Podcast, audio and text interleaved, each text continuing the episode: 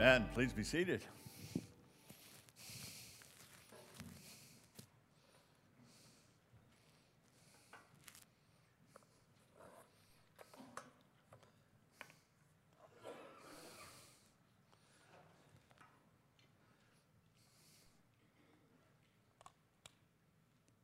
Aha, there it is. I was just wondering if we were having trouble. So, you are probably wondering this morning why we gathered you here in flannel. What is that all about? Why did we do that? Well, first of all, I'm a very strong believer in practical illustrations. And, and frankly, I think if you're wearing it, you might remember it. So that's part of it. Uh, I promise you that as we go along this morning, the relevance of wearing flannel is going to, going to show up. You're going to get an idea of what we're doing. And besides, you know, flannel just seems to go along with the chilly thing, and, and flannel is so comfortable to wear. I mean, those of you who are wearing flannel this morning, doesn't it feel like you're getting away with something? you know, it feels like, man, I can wear flannel in church. What's this about? This is, this is cool. Yes, you can wear flannel in church, not just today. But we want you to be comfortable today.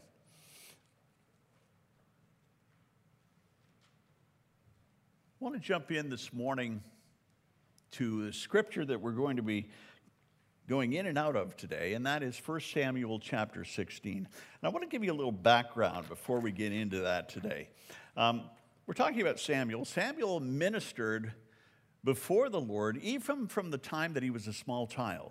And, uh, and as he got older, it says the boy Samuel continued to grow in the stature and in favor with the Lord and with the people. In other words, as he was growing up, the people began to recognize this man's a prophet. And he's a great prophet at that. And he really follows God. And all kinds of things happen. We're not going to get into that part of the story today, but, but Eli allowed his sons to get away with murder. And, and uh, as a result, Eli, the high priest, lost his position rather dramatically. And from that point on, Samuel the prophet ruled the people of Israel. And, uh, and that went on for many, many years of his life. In fact, for most of his life. But you know, towards the end of his life, as he got much older, the, the people began to get unruly. And they demanded that Samuel appoint a king to lead them, just like all the other countries that were around them. God had to remind Samuel that it wasn't about him because Samuel was very hurt when they started asking for a king. After all, he had ruled them uh, quite well for many, many years. But God told Samuel the people weren't really rejecting him, they were rejecting God himself. And so God allowed Samuel to appoint a king like the people were clamoring for. And that first king of Israel was Saul. Now, scripture says that, that Saul was a man of standing. He came from a really good family, and he's described this way He's as handsome a young man as could be found anywhere in Israel, and he was a head taller than anyone else. Well, he turned out also to be a good warrior. He fought well for Israel. But he also turned out to be a very bad king. A terrible king. He looked great, he had a great resume. He, he did really well in so many things, but in the end, he disobeyed God, and God rejected Saul as king. Saul was kind of the king they deserved. You know, they asked for a king against God's will. God gave them what they asked for. And that brings me to my first point this morning. Man's plans are a little bit like silk and satin. Now, let me explain what I mean by that. When we make choices, we try to choose the best, don't we? Uh, we often base our choice on appearance. We're not much different than they were. When we select people, we often choose people like Saul, the people who come from the right family, who have the right resume, the people who, who look good, the people who really shine, the people that have the best voice, the strongest presentation, the shiniest. When we choose a school, we think of the best school. When we look for a position, we look for the best position. But you know, in our choosing, sometimes we don't stop to talk to God about it. We don't allow God to make his choice in our lives. Uh, do we often stop to ask God what he would choose when we're, we're looking, you know, filling out that job application or, you know, when we're thinking about signing on the line for that mortgage or making a move in our lives? When we're planning our own lives or planning our children's lives, are we listening to God? You know, schools, careers, retirement. Is, is God consulted? Are we talking to God? Or do we give God kind of lip service and go for what shines the best, what looks the brightest? When our daughter was getting married, I, I went to the cupboard and I realized that the suit that I had was not going to be suitable for the wedding. It just wouldn't work out it was pretty old. And so I, I needed a new one and I had to get one. And I shopped around a bit. I was online and went to different stores. And finally, I got a nice suit. I bought a nice shirt to go with that. And uh, it was pricier than I wanted to pay, but it wasn't too pricey. So it was good. While I was looking online, looking for suits, I, I kind of got curious. I wondered you know, you get curious about weird things sometimes, you get off on tangents. And I wondered, you know, what was the most expensive suit ever made? You know, what could that be? How expensive could that be? Well, it turned out that the most expensive suit ever made was by designers Stuart Hughes and Richard Jewels of Manchester and Hughes in London, or in Liverpool, rather. This is called the Diamond Edition suit. And it's made from a, a blend of cashmere wool and silk and diamonds. And it took 600 man hours to create. It has 480 diamonds strategically placed around the front of the suit. Uh, it's, it's, it's a beautiful thing if you like that kind of thing. Guess how much it cost? $892,000. $892,000. Now, I paid just a little bit less than that for my suit. and it's a good thing I don't need the best or the most expensive. That goes well beyond my reach. But our tendency is to go looking for that, isn't it? You know, in all things in life, we tend to look for the, the very best. You know, as believers, we do need to do the best. We need, need to seek the best. But I think what we need to seek as the best is to seek what God would choose for us in our Christian lives. Do we ask God about that next step? You know, He might take us to a different place than the one that we've originally chosen for ourselves. He might have a different path for us. We want to include God in the choices that we make. What happens when we leave God out of the equation?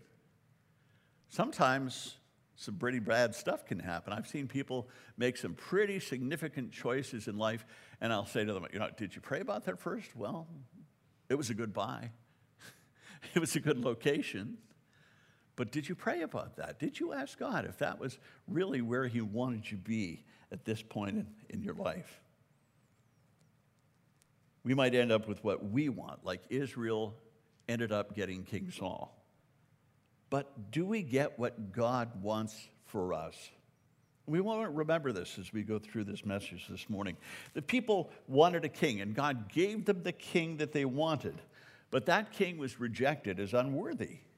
And so here we go into the next part of the story. Samuel sends, or, or, God sends Samuel out a second time. And this time he sends him out to find a new king. And this kind of a king is a different one. This time it's a man of God's own choosing.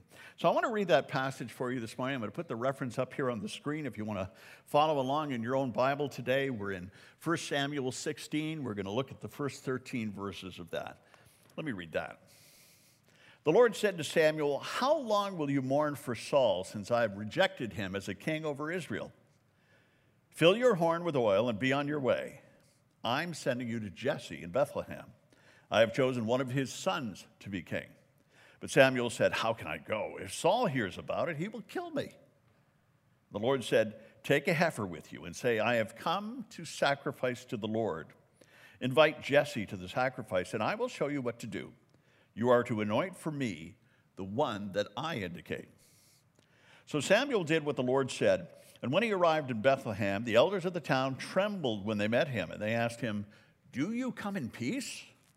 And Samuel replied, Yes, in peace. I have come to sacrifice to the Lord.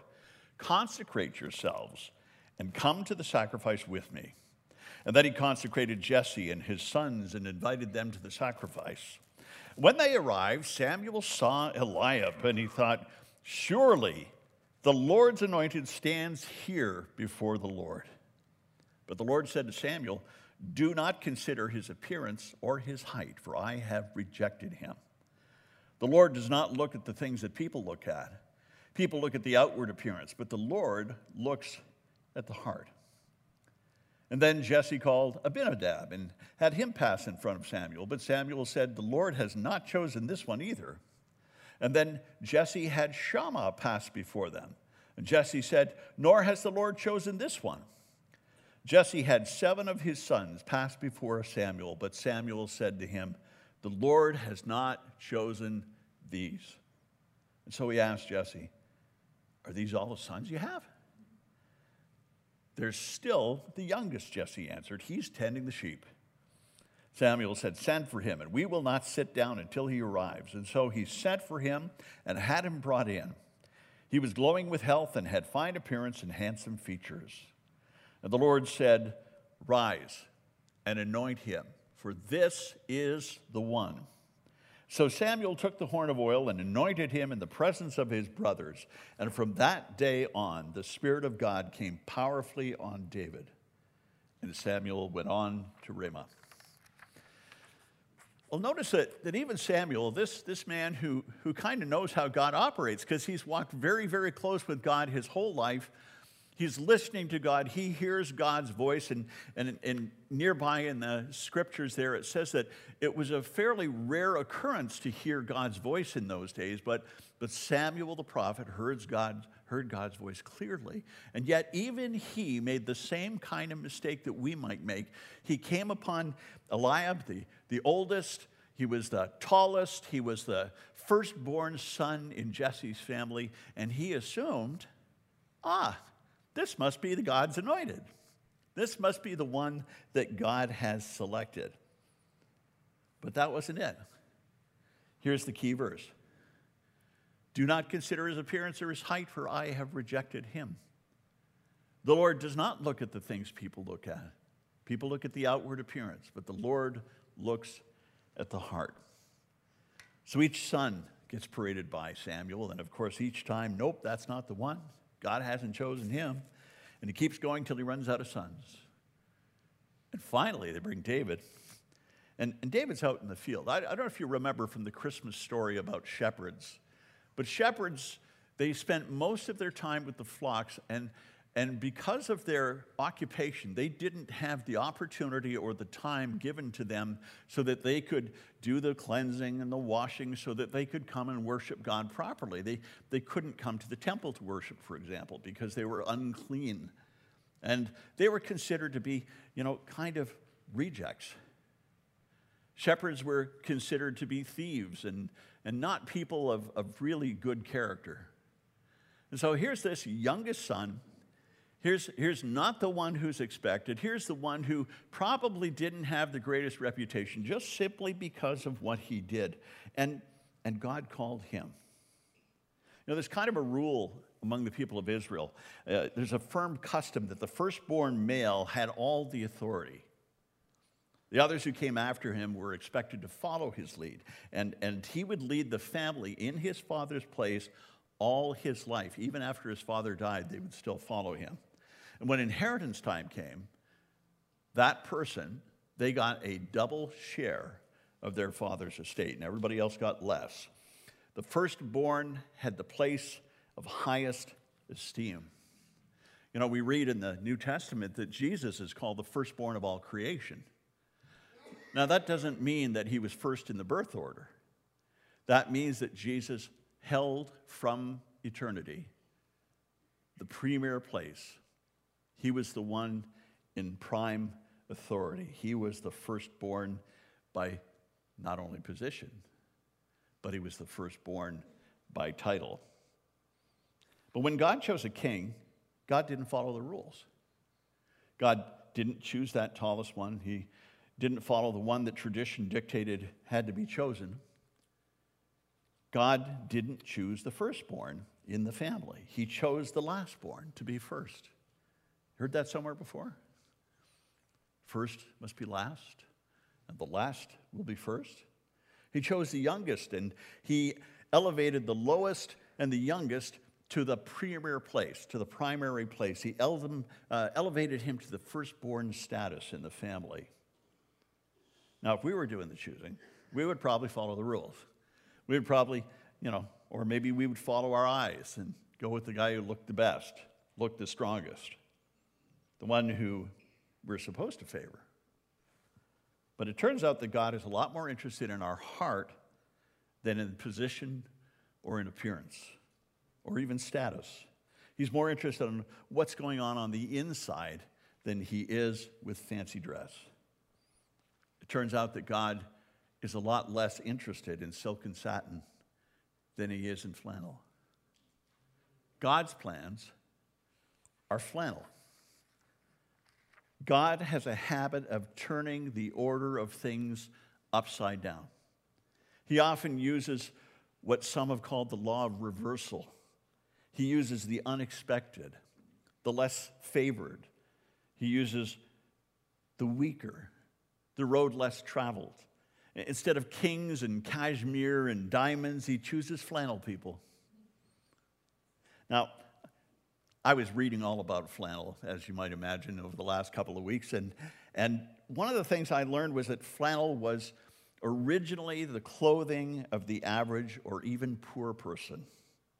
It wears well, it's warm, it's somewhat water resistant. When they make flannel, they actually card it. I don't know if you've seen carding wool, but you take it, you know, it's got this thing with this brush with steel prongs, and they pull all the wool, and, and it lines the fibers up all in one direction, which makes it shed water a little bit easier, and it keeps it closer and warmer.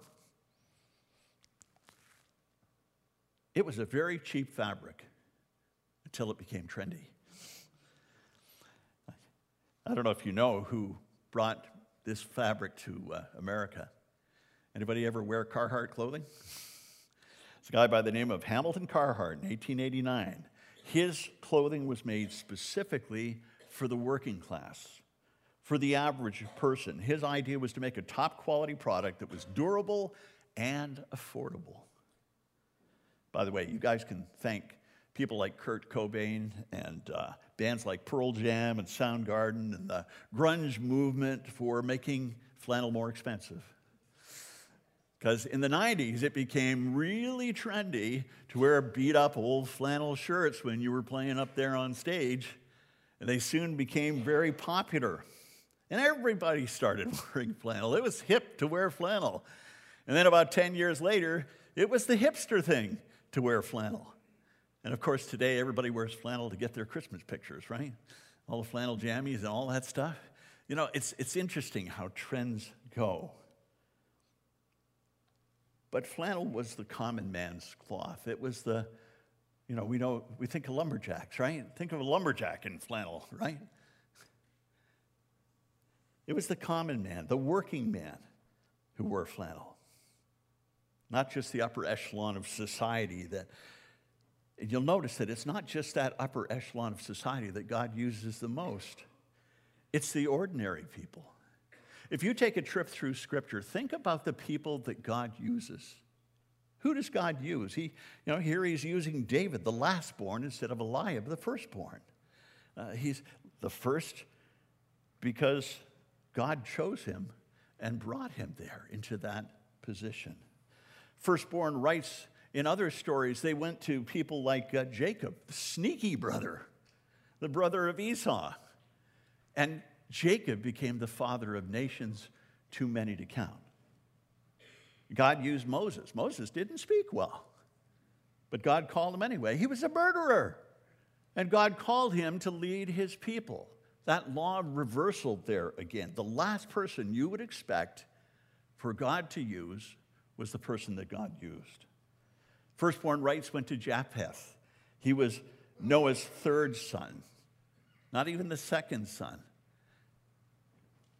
Where there's a rule, God often makes an exception. And where there's a tradition, God sometimes shows us a new way, right? It's not the silk and satin and the diamond way, it's the way of the flannel. God uses the weak instead of the strong. It's kind of like you think about the kid bringing his lunch for his brothers, and he ends up slaying the giant, right? That outcast shepherd boy who becomes the king. God uses the ordinary people to do important things. You know, if you go through uh, scripture again in Mark 14, there's a really interesting story. There's a person you might not even notice as you read that story. The disciples are told to follow a man carrying a water jar. Now, this, this water jar man, he's taking them to his house where he's going to host the Last Supper. Now, we aren't told who this man is. We're not told why he's chosen, but he's obviously being obedient to Jesus when he, when he was asked and offered his home to Jesus. The disciples are told simply, follow the man with the water jar. And we're reminded of that story when we, we do the Lord's Supper, especially at Easter time. That home was where Jesus ate his last meal before the crucifixion. That unknown man was what I would call a flannel person. He was an ordinary person that God used to do something pretty important. In John 6, the boy with the five loaves and two fishes, he becomes pretty important. His lunch is used to feed 5,000 people. And he gave what he had, something very ordinary. And Jesus used it to do something very extraordinary. He did a miracle, a major miracle. See, God uses flannel people. In the story of the Samaritan woman at the well, in John 4, it's, it's not a high society social media influencer that Jesus meets at the well. This is an outcast woman. She's there at the wrong time of day drawing water because at that time, at least she won't have people there to harass her. And she talks to Jesus and she learns things about herself and learns things about Jesus in her encounter with him at the well and she runs into town and she tells all kinds of people and John 4:39 says many of the Samaritans from that town believed in him because of that woman's testimony that he told me everything I ever did. This is an ordinary woman. This is a flannel person. This is a promiscuous, rejected woman. And he, she is the reason that many people came to faith in that town. And she's now part of our faith history. God uses the flannel people. Isaiah 55 and 8 says, For my thoughts are not your thoughts, neither are your ways my ways. God picks people his own way. He picks his servants differently than we would, I think. He turns things upside down. He uses the lowly to accomplish great things. Think about who he called. He used fishermen and tax collectors and political zealots and doubters and biker types like James and John, the sons of thunder. God chose unusual people. God used a carpenter to save the whole world. Man's plans are silk and satin. They're often superficial. They look really, really good, but that's not where God's going. God's plans are usually flannel. He uses the ordinary person, the, the one you might least expect. And what that implies is that God's plans include you.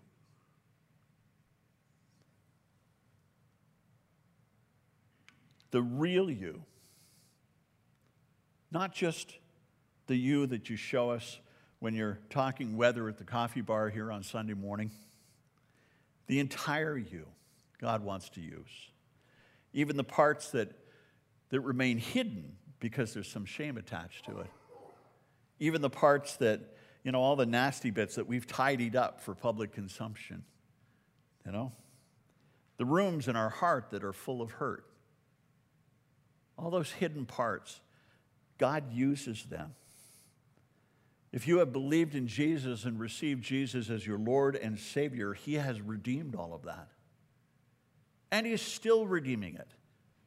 Sometimes there's a process of healing, isn't there? And God is involved in that redemption. You know, we talked about this in our last sermon in the Healing Choices series that, that God has worked even the bad things in our lives together for good. God uses a variety of people the so called good people, the sinful people, the ones with no secrets, the ones with terrible skeletons in their closet. He redeems us when we come to Him for salvation. And all those things in our lives have been reshaped by God into the person that you are right now. Think about that. You know, we are the result of some of the things that we've been through. And we think of some of those things as terrible and bad, and some of the experiences certainly were, but God will redeem those things in your life. Flannel people, the ordinary, the hardworking people, the lumberjacks, the rail workers, machine press operators, carpenters, bus drivers, housewives, postal workers, bank employees, night watchmen, you name it. God will use you. You know, throughout the Bible, God uses the flannel people, the ordinary people, more than he uses the silk and satin people. He does that to accomplish his own will. If the real you is continuing to sin, God's going to call you out from that, call you away from that. If the real you feels like you have no place of importance in God's kingdom, I, am here to tell you today that that's a lie. That's not the truth. That's something the devil wants you to feel. Because you are important in God's kingdom. And it's people like you that God plans to use. You know, I'm so sick and tired of hearing the message of the celebrity gospel. You know, this idea where God only uses especially gifted people or well spoken people or the famous people. You know, you hear that kind of stuff all the time. God uses the flannel people, the ordinary person. I had laughed this week. I, I listened to Julie Roys. She's, uh, she's very, very good at kind of looking at abusive issues in the church. And one of the things she was talking about this week was about prophetic messages. And she pointed out, you know, how come prophetic messages that people get for you are always about the spectacular? You know, why aren't they about the ordinary that God does more often in people's lives? She says, when is somebody going to get a prophetic word that you're going to live out your life in relative obscurity? And you're going to serve your family and you're going to do it faithfully and well? When are we going to hear that that's going to be a beautiful thing that God's birthed in you? That your life's going to be remarkably normal, but you're going to live faithfully for Him and you're going to touch some people profoundly through living that quiet life. I love that. that just like hit me between the eyes. I, like what the New Living Translation says in, in this verse that we're using this morning, 1 Samuel 16, 7. The way they say it, the Lord doesn't see things the way you see them. I like the way that's put. People judge by outward appearance, but the Lord looks at the heart. That's the key. God is looking at your heart, you know? He doesn't expect perfection. What he's doing is he's looking at your teachability, your usability, your willing to submit to him and to follow him. When it comes to spiritual lives, we worship a God who prefers flannel to glitz any day of the week. That's the God we serve. Flannel is the uniform of the person God uses to accomplish great things in the world. We keep trying to outguess God. We keep trying to put God in a box, and God is way, way, way outside of the box. Amen? You know, I, I can hardly wait for cold weather each year. No, not just because I'm a Canadian, but, but because I get to put the flannel sheets on the bed. Anybody else feel like that? You know, it gets cold and you get those, oh, it's so nice to slide in there on a cold night and it feels so good to get into those sheets. Next time you put flannel sheets on the bed, or next time you put your flannel shirt on, I hope you'll say, God loves me no matter what. Now, that's, that's connected to the second thought, and that is, I'm the kind of person that God uses to do important things. Can you say that with me? I'm the kind of person God uses to do important things. Let the flannel remind you. We're flannel people. Heavenly Father, Thank you that we are flannel people, ordinary people who have great value in your kingdom and in your plan. Lord, redeem our lives entirely. Use us in the way you wish, any way you wish, even if that's to live a simple and quiet life for Jesus. And God, help us to remember that, that even in our simple and quiet lives, we can have a profound effect for you on the people around us. And Lord, thank you for loving us. In Jesus' name we pray. Amen.